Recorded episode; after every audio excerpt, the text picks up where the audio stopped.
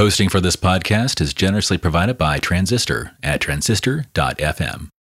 You are listening to Storygram Podcast Network.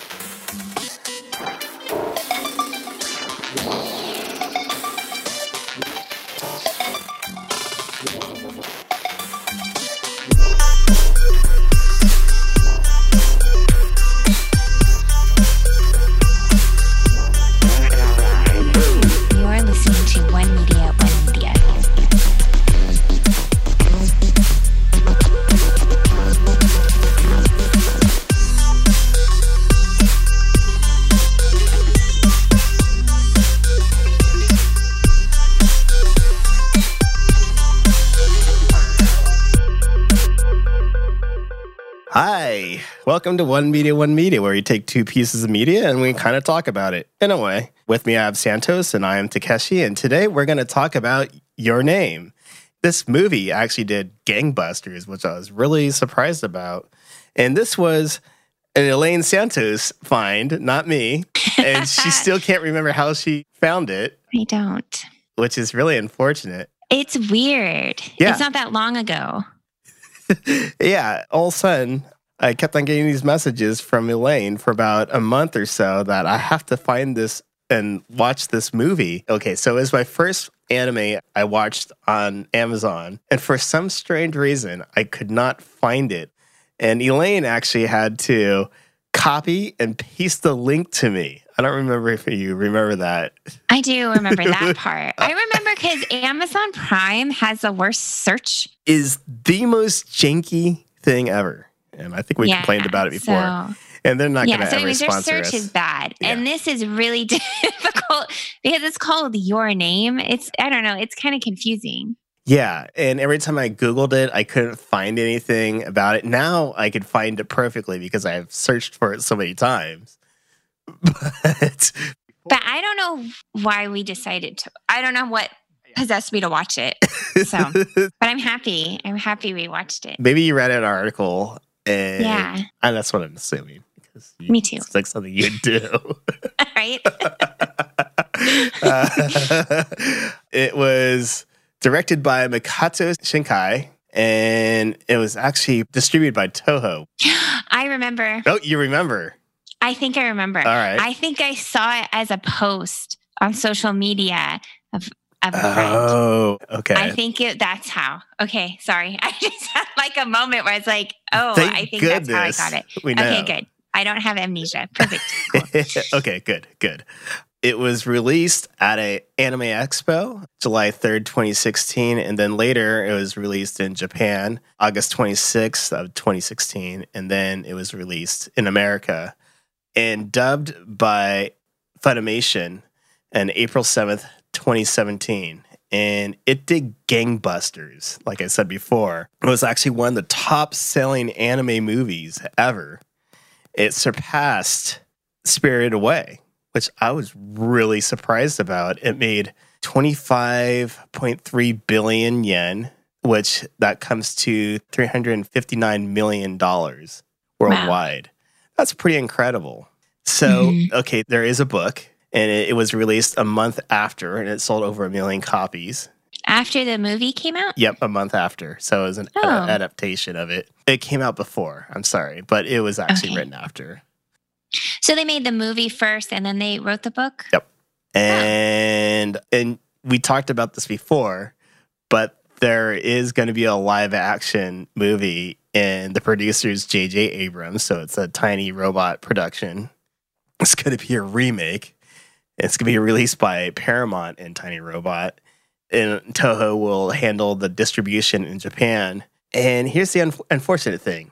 Mark Webb is assigned to direct the remake, and the film will be about a young Native American woman living in a rural area and a young man in Chicago who discovers the magically intermittently swapping bodies part. So it's going to be a little bit different, and I don't know. Japan's a little bit older than America, so they do kind of believe more in spirits and magic, so it does kind of match better. versus America. I don't know. I don't trust J.J. Abrams either. We're skeptical of the American adaptation of what's going to happen with that. Yes. Can they pull it off? I mean, it's such a good movie as is, so it has high standards. So it's like, oh, is it going to be some botched American ripoff? You know, it's going to miss the point of it or something. I don't know. Yeah, so. Are they going to Americanize it and just make it all kitschy in Hollywood? Yeah. Probably. Yeah. So the inspirations were Ranma One Half. I don't know if you ever watched any of those. Toke by Mano Gotteri, and a short story called The Safe Deposit Box, and also Christopher Nolan's Interstellar, which I guess they're all kind of good. Makoto Shinkai sent the proposal to Toho in 2014, and it was originally called Yume to Shiri Seba, which means I knew it was a dream. And then sooner or later, it just kind of turned into Your Name. There's like three other. Perfect. Now we could actually kind of talk about the storyline, because it is kind of a strange story, to say the least. Mm-hmm. And when I first watched it, I didn't know anything about it. I feel like I said, I think I saw it on a post, like someone's like, that's great. And so I just watched it. And then I was like, you have to watch this. But I didn't tell you anything about it. There's some twists to it. Yeah. Well, we could kind of just get into the premise. It is kind of like Ranma One Half. And then Ranma, whatever hot water got poured on a couple of the main characters, they'd change into an animal, or Ranma would change into a girl. So it's kind of along that line. I like to explain it as like a Freaky Friday movie. A Freaky Friday movie. Yes, that's very true. That genre. Yes, a Freaky Friday movie. So Mitsuha, she lives in a very rural, small town. And she's doing this very traditional thing where they make sake, really gross sake, where they take some water and they spit it into rice. They chew up the rice and spit it out. Oh, yeah. They chew it up and they spit it in there, and they let it ferment for a while. And that's like old school. What's an offering to the gods? It's offering to the gods. Someone's drinking it. Yeah, so anyway. Someone does drink it, but we won't get into that. No. Not typically. Like they're typical. Yeah. Anyway. Is that a real tradition? Yes. It is a real tradition. Because they're Shinto, right? Like, yes. That's their... Yeah, it's an old Shinto tradition. So, and, you know, she's a teenager, so she's pretty embarrassed that she actually has to do something like that. And afterwards, she screams out this poem, and I can't remember the poem. And then she says, I wish I was a boy that lived in Tokyo. My next life, I was a boy and I lived in Tokyo. And then all of a sudden, she wakes up in Tokyo as a boy. And of course, she thinks it's a dream. And they both think it's this weird dream that they're having. They don't really know exactly what's going on. And it's really funny because Mitsuha acts all effeminate and really nice and everything. And he could actually sew and everything. And then the other character, Taki, he acts all butch and carries the grandma on his back. And if someone's talking about her family, she'll kind of just knock some stuff over and get in people's faces about it, which is really funny. It is. It's funny to see like the kind of like the gender roles they're bringing into each other's lives. So, right. And Mitsuha is from the country basically. So when she's in Tokyo, she wants to eat at all the cafes and all these desserts and sweets. And it's so exciting and fun for her. And they figure out a way to communicate with each other. And it's like, stop spending all my money, you know, like on sweets. And with her, she's like, learn how to sit in a skirt, because he doesn't know being in a girl's body with girls' clothes. And he doesn't know how to be appropriate. Like he forgets. So he's sitting really close with like the guy friend. It comes off as really aggressive for a Japanese girl, his behavior. So it is really funny. And they become friends in a weird way. Yeah, through the text, because they don't actually ever get to see each other. They not only know who each other are because they're in each other's bodies. So, which is kind of trippy. The cool thing about the movie is it's completely out of order. And I don't want to like mess it up. I ruin most of it for anybody else.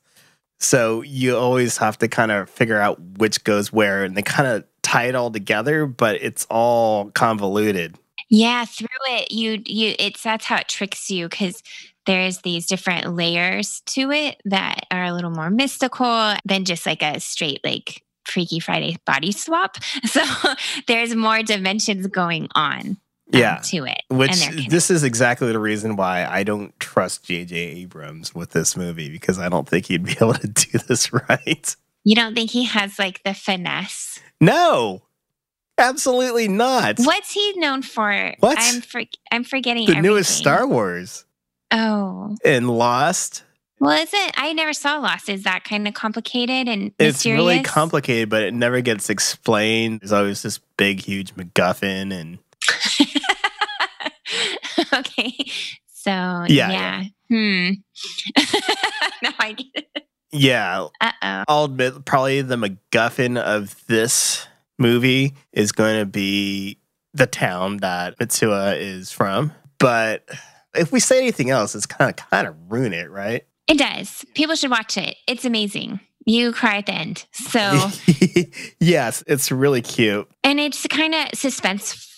It starts a little slow maybe, so I would say stick with it. But to me, it picks up because you're trying to figure out not what's going on in a confusing way, but you're just like, oh, I hope this works out, or this is going to... Yeah. There's information that's kind of like missing, and then it comes back together and you're kind of rooting them on to try to figure this stuff out. That's true. And to me, it does kind of feel like a short series because it does have these weird breaks in it too. Yeah. It could have been a series probably. Yeah, it could have been easily like a 6-part series or whatever and been fine. But I guess they made the right choice and made it a movie. Mm-hmm. I liked the art because the difference between Tokyo, how it's portrayed with all the buildings and it's busy, and then where she lives, where it's very rural and it's beautiful, like the different seasons that they capture in nature. I thought the art was really nice. Yeah, I like the art, and I do like the polar opposites of the small town versus Tokyo. You're very right about that. I have a complaint. You have a complaint about it. I didn't like the music. There's like a pop punk type band sound. The pop punk band. Here we go. So I don't know if you noticed that. I was kind of turned off by that. But maybe that's like what children like the youth of today or whatever 2016 was into. But I felt like, no, I wasn't. It got annoying. The music, the singer was Yojiro Noda, and she was the lead vocalist for a Japanese rock band called the Radwimps. Sure. And she wrote 4 songs on there. I didn't think it was that bad. To me, it was just pretty typical of the anime. Yeah, it just had a kind of like that mall sound. Like, it wasn't horrible, but there's a certain point where it's just a little too long, maybe. Like, I was like, all right. I think when I first saw this movie, I kept on thinking, what am I watching right now? I don't get what's going on. It's so confusing. And then it kind of just all comes together in the back of my head. I was like, oh, yeah, this is really good. I could dig this. This is a lot of fun. It is a semi-romance love story, but it's not like Love and Lies in any way. It's kind of more like a sappy romance thing. Yeah, it's very romantic and very cute. It's for those hopeless romantics out there. Yes, definitely. That's why you watch it and you're like, oh. I don't know. I think everybody does always hope for true love when they're a teenager and even when they are adults. Uh-huh. And this kind of gives you that vibe and that hope for it in a way. Yeah, I think that's a good description. So if you're in it for the action, there is none. So there's a little bit, but you have to get over it. And they do have a ragtag full of friends, but some of them are pretty supportive in a way. Very supportive. Yeah, they are supportive. They are really supportive. Especially Mitsuha's. Yeah, you're right. They're all supportive, but I'm not sure if you should talk about. Both of them have good best friend groups. I do like the whole entire texting up to each other about what they're doing, because their only way of communication is to text each other or leave a little diary log on their phone. That's what it is. And it's funny because they won't know, like they wake up and they'll be like, you were weird yesterday, like their family or friends. And then they're like, what? Like they have no idea what happened because they weren't in their own bodies. Yeah. So also Mitsuha lives with her grandmother and her little sister. Right. Yeah. And her grandmother grandmother's the one who really teaches them the traditional ways of like the Shinto traditions. And I guess that's what her mom used to do too. Oh, and the dad did, but then he like bailed to be a politician. Yeah. After she died, he didn't want to take care of the shrine anymore because that was just a weird thing to do. I would recommend this for anybody. I think it is a very good movie for anybody to kind of start with. My very first anime was Akira. I mean, anime movie, aside from like Transformers and all that other crap. And it melted my face. You need a you need to have a break after you watch that. I don't know if you've ever seen Pink Floyd The Wall. What? I don't know. I don't think I saw You've never seen Pink Floyd The Wall? No. Oh, my goodness. Is that going to be one of our episodes? Friends and I used to watch that on acid. I guess that's not a proud thing to say. But no, that's fine. You're living your 1970s lifestyle. I don't know. Yeah, this is what Gen Xers used to do. Well, the psychedelics has come back recently, so you're ahead of your time.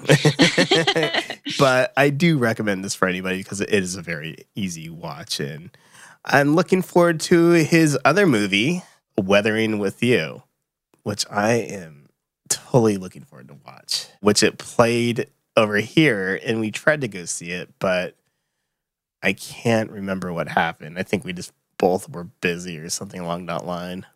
Yeah. 2019. Until when do you think it was out here? Less than a month. Yeah, that was why. It's probably hard to find. Yeah, but the artwork looks amazing. And then he's working on something right now. And he's done a couple other things, but definitely Your Name was the one he got big off of. There's another one called Garden of Woods, which the art looks about the same. So is it all movies? Yeah, it just says film. So he has never done a series just yet. It looks like he's done a couple video games too as a director. Oh, and he's done a bunch of commercials. Anyway, check it out, everybody. If you could find it on Amazon Prime.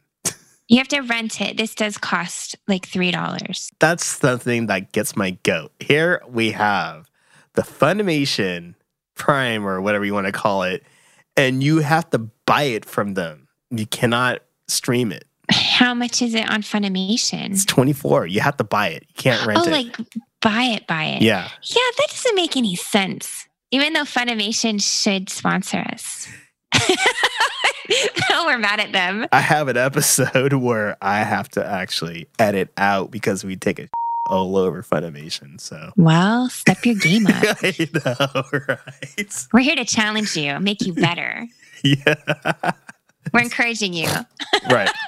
Tough love. So here they have one of the best movies ever, and people would watch this nonstop and gush all over it, and you can't stream it. If I could watch it for free on Funimation, I would, but I wouldn't trust. Like, I wouldn't trust to watch a film on there because sometimes when I watch a 20-minute episode, it freezes like 3 or 4 times. Oh, does it? So yeah. Oh, so Prime is better at streaming, but the search engine is awful. Is garbage. So good luck.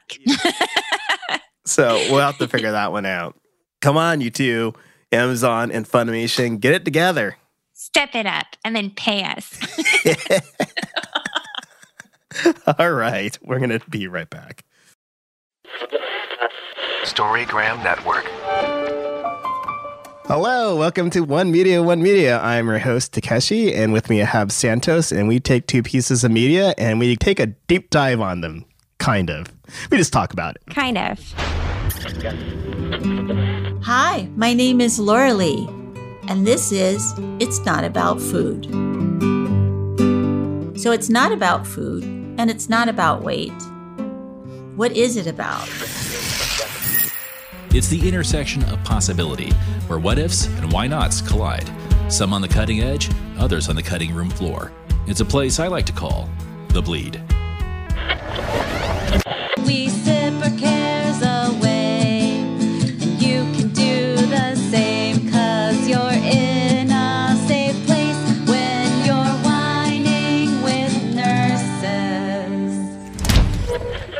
Hey, podcast fans, I'm Jeff Davis. through the safety of your earbuds, Bluetooth speaker, or car stereo. Join me as I venture out on the wine road. Aiden offers up practical and helpful tips to help you live a more joyful life. The art of being yay isn't just something he developed on a whim on a lonely Wednesday. Welcome to Swirl, the wine show for people who know nothing about wine. And I know nothing about wine, but I love it. And I feel like wine's for everybody. I also feel like wine is also intimidating. Storygram Network. And we are back, and we're going to talk about David Bowie's Black Star, which was released on his birthday, January 8th, 2016. And then I think about 2 days later, he passed away, unfortunately. It was recorded at the Magic Shop and Human Worldwide Studios. And it's only 41 minutes. It's a pretty damn good album. I was actually surprised how good it was. I went in not knowing what I was going to think of the album. And because the videos are really, really, really dark, I don't think the videos and the singles really do the album justice. Did you listen to this in 2016? I listened to a little bit of it, but I saw the videos first, and I thought in the back of my head, these are really dark, and I was kind of scared going in. You know what? I watched one of the videos back when it was first released. Yeah. Okay, and you're right. And I had like this, and then I was so devastated by his death. So I was like, I don't want to listen to the last album. Like, it just seemed sad. I can't believe that was 4 years ago. I know. And it's pretty trippy because he finished the next day. He found out he has liver cancer. What year? That was released 2013. And then he went right back into the studio, like 2 days after the release. And because he knew he was going to die. And he worked on it till his dying day. And was this the first round of cancer he had? Or did he was sick before? I don't remember. He was sick before, but he had a heart attack. Okay.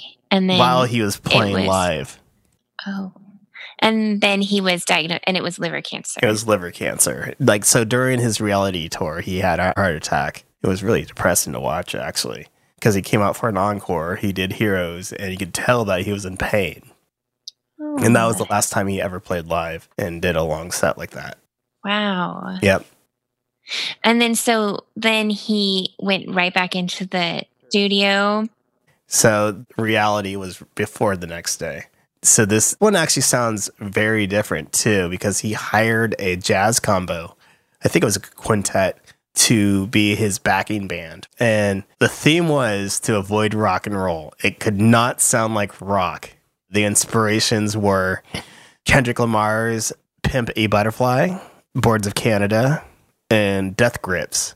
I don't know those, so I don't. Really? Mm-mm. Yeah, I could kind of see that. So there is a lot of experimental jazz in here, almost like drum and bass kind of driving beats in it, but it's a live band that is doing it. And it does make sense that it is very anti-rock and roll. I was expecting something a little bit more kind of rocky or kind of looking at the time back, but that's what the next day is. Kind of touches on some of his past sounds, but this does sound a little familiar to One Outside to me, which was released in the mid-90s. And then 1 year later, on his birthday, they released the No Plan EP, and the song No Plan is incredible because it's just asking where is he now, and he's kind of just up in the sky in a way. It's really trippy. That sounds really neat. That sounds very Bowie to plan this all out. Yeah. I was actually really surprised by this album. I don't know if I said that before, but it was a lot better than I thought it was going to be. I thought it was just going to be it is dark. I'm not going to say it's not dark at all. But it's not as dark as I thought it was going to be. Yes. If that makes sense. Like, it's not going to bring you way down or anything. And I was a little worried when it's like, experimental jazz. I'm like, is this going to be like some noisy, weird album, and it's not. There's like a lot of layering of sound, but to me, it's not sharp. It's like there's a softness to it. It matches his voice. It just goes. It's really beautifully put together. I have the actual CD was a gift. The inside, it's all crazy. It's just like, talk about dark. It's all just black on black. Like the, lyrics are like a shinier. Yeah, it's just a shinier black text, and you have to use like the light to try to read it. It's it's really nicely made, and it's really funny and interesting. It's a really nice package of art altogether. But I really liked this album. I was like, ah, oh, it's like a whole Bowie album thing where you want to listen to the whole thing. Yeah, you can't just listen to one song.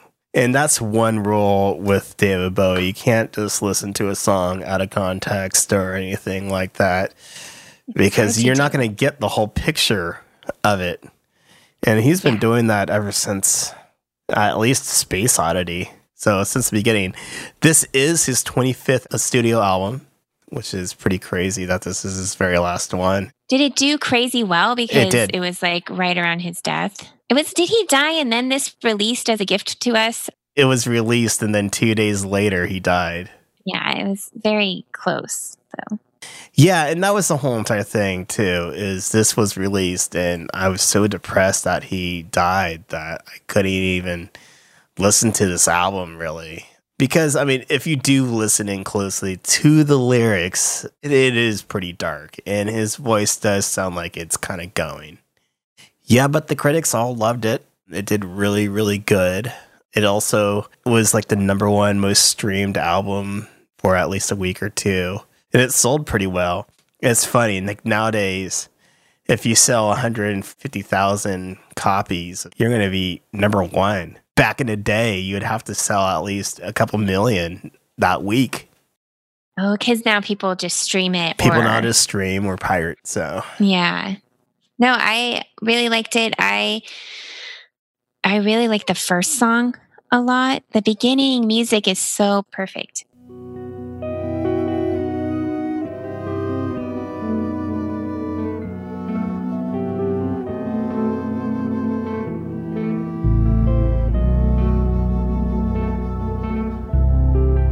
In the villa of all men, in the villa of all men, stands a solitary candle.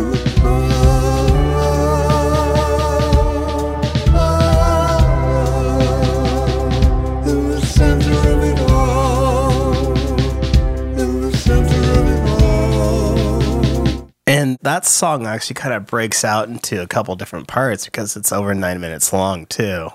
Yeah. At first, I thought it was two different songs. Same here. I really, really like it. I love the opening. And then I'll tell you my two other favorite songs. All right. 5. The Girl Loves Me. Mm-hmm. Gina's so sound so titty up this mouth check, say.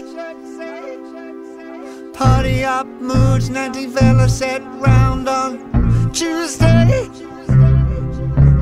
Real bad dizzy snatch, making all the homies mad. Thursday,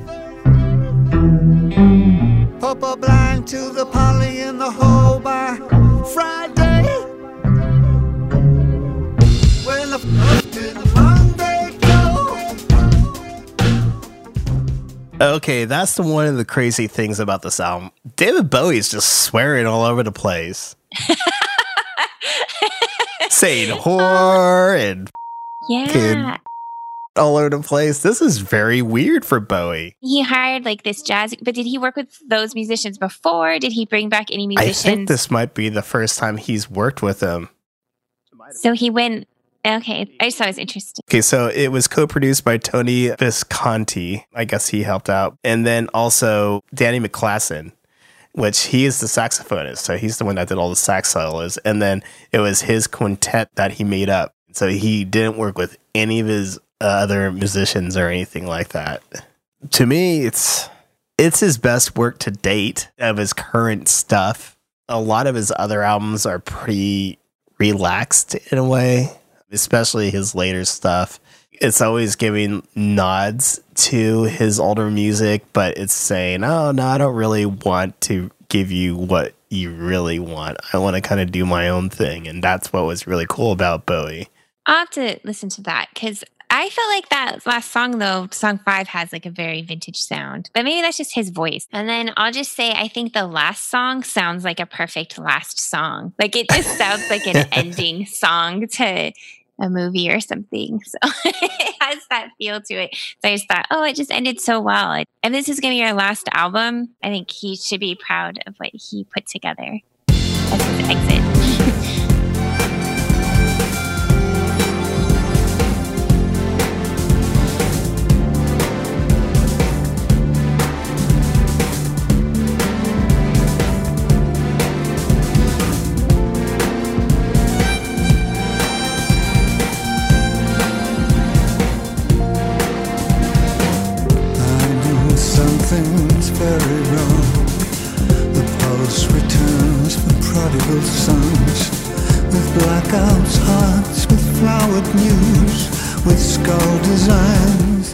Yeah, this album is really trippy because it's a definite swan song. So this is the perfect way to say goodbye to such an incredible artist.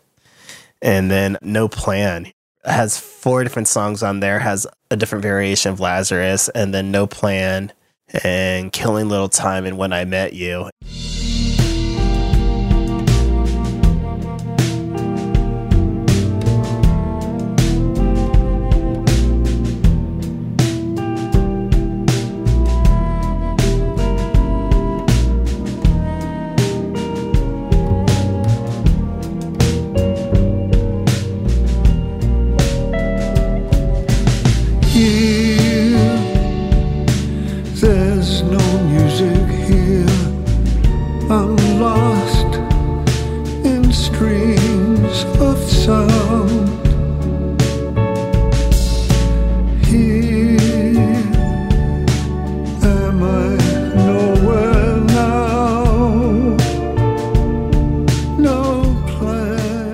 Song gives me chills.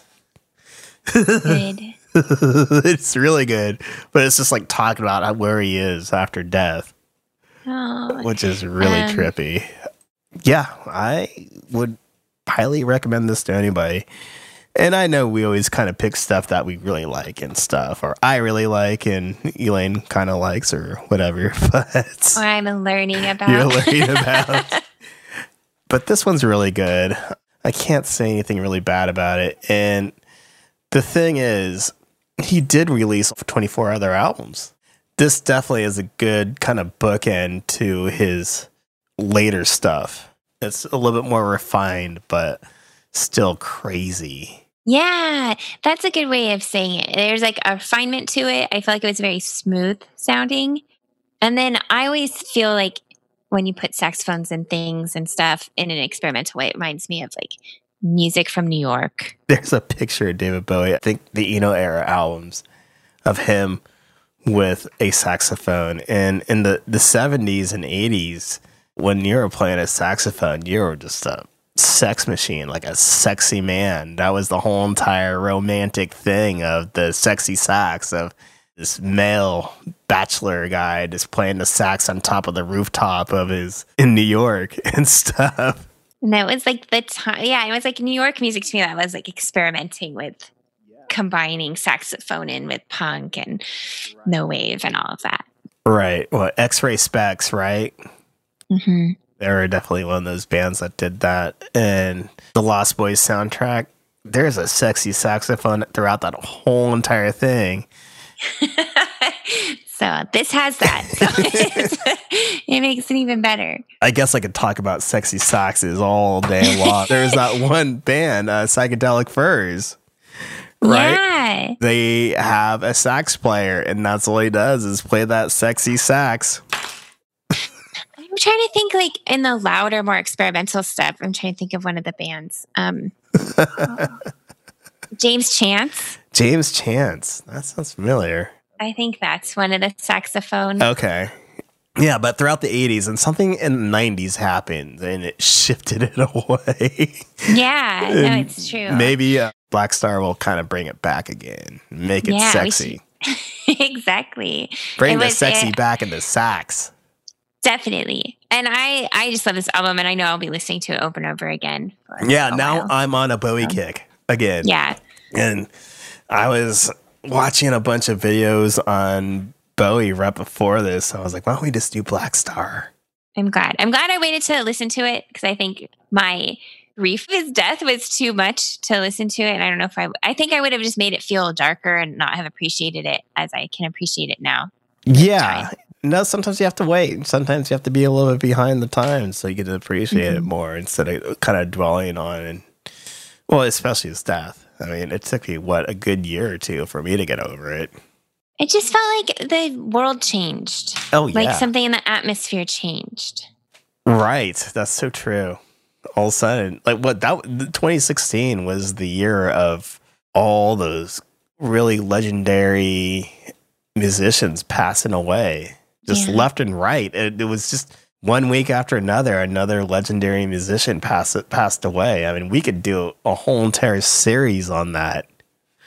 Who died in 2016? Oh, albums. Yeah, the albums. Oh my goodness, it was just not Prince. It's another one. Oh, yeah. Keith Emerson, Bernie Worrell. Has it just been going downhill since? Like, the world is like blah. Right. That year kind of reminded me when Kurt Cobain passed away. I mean, I was just a teenager, but there was a lot of repercussions of him passing away in the long run. We could go over that next time if we ever review a Nirvana album or talk about that. Yes. I'm looking forward to that. I've been hooked to watching documentaries on Nirvana. Maybe next one. Yeah, definitely. Yeah. All right, y'all. Well, you check it out. Highly recommend it. It's 4 years old now, so if you haven't listened to it, do it now. So you could find me on Facebook under Glitch Unicorn, and also on Instagram too, Glitch Unicorn. And what about your music one? It's Glitch Unicorn. Well, what's the site? What do you mean, the site? Don't you have like your music posted on a site? Yeah. Like SoundCloud or something? Yeah, it's all Glitch Unicorn. You just find it. Oh, we'll find him on SoundCloud as well. On everything. And then I'm on Instagram as Sister Santos. All right. See you next week.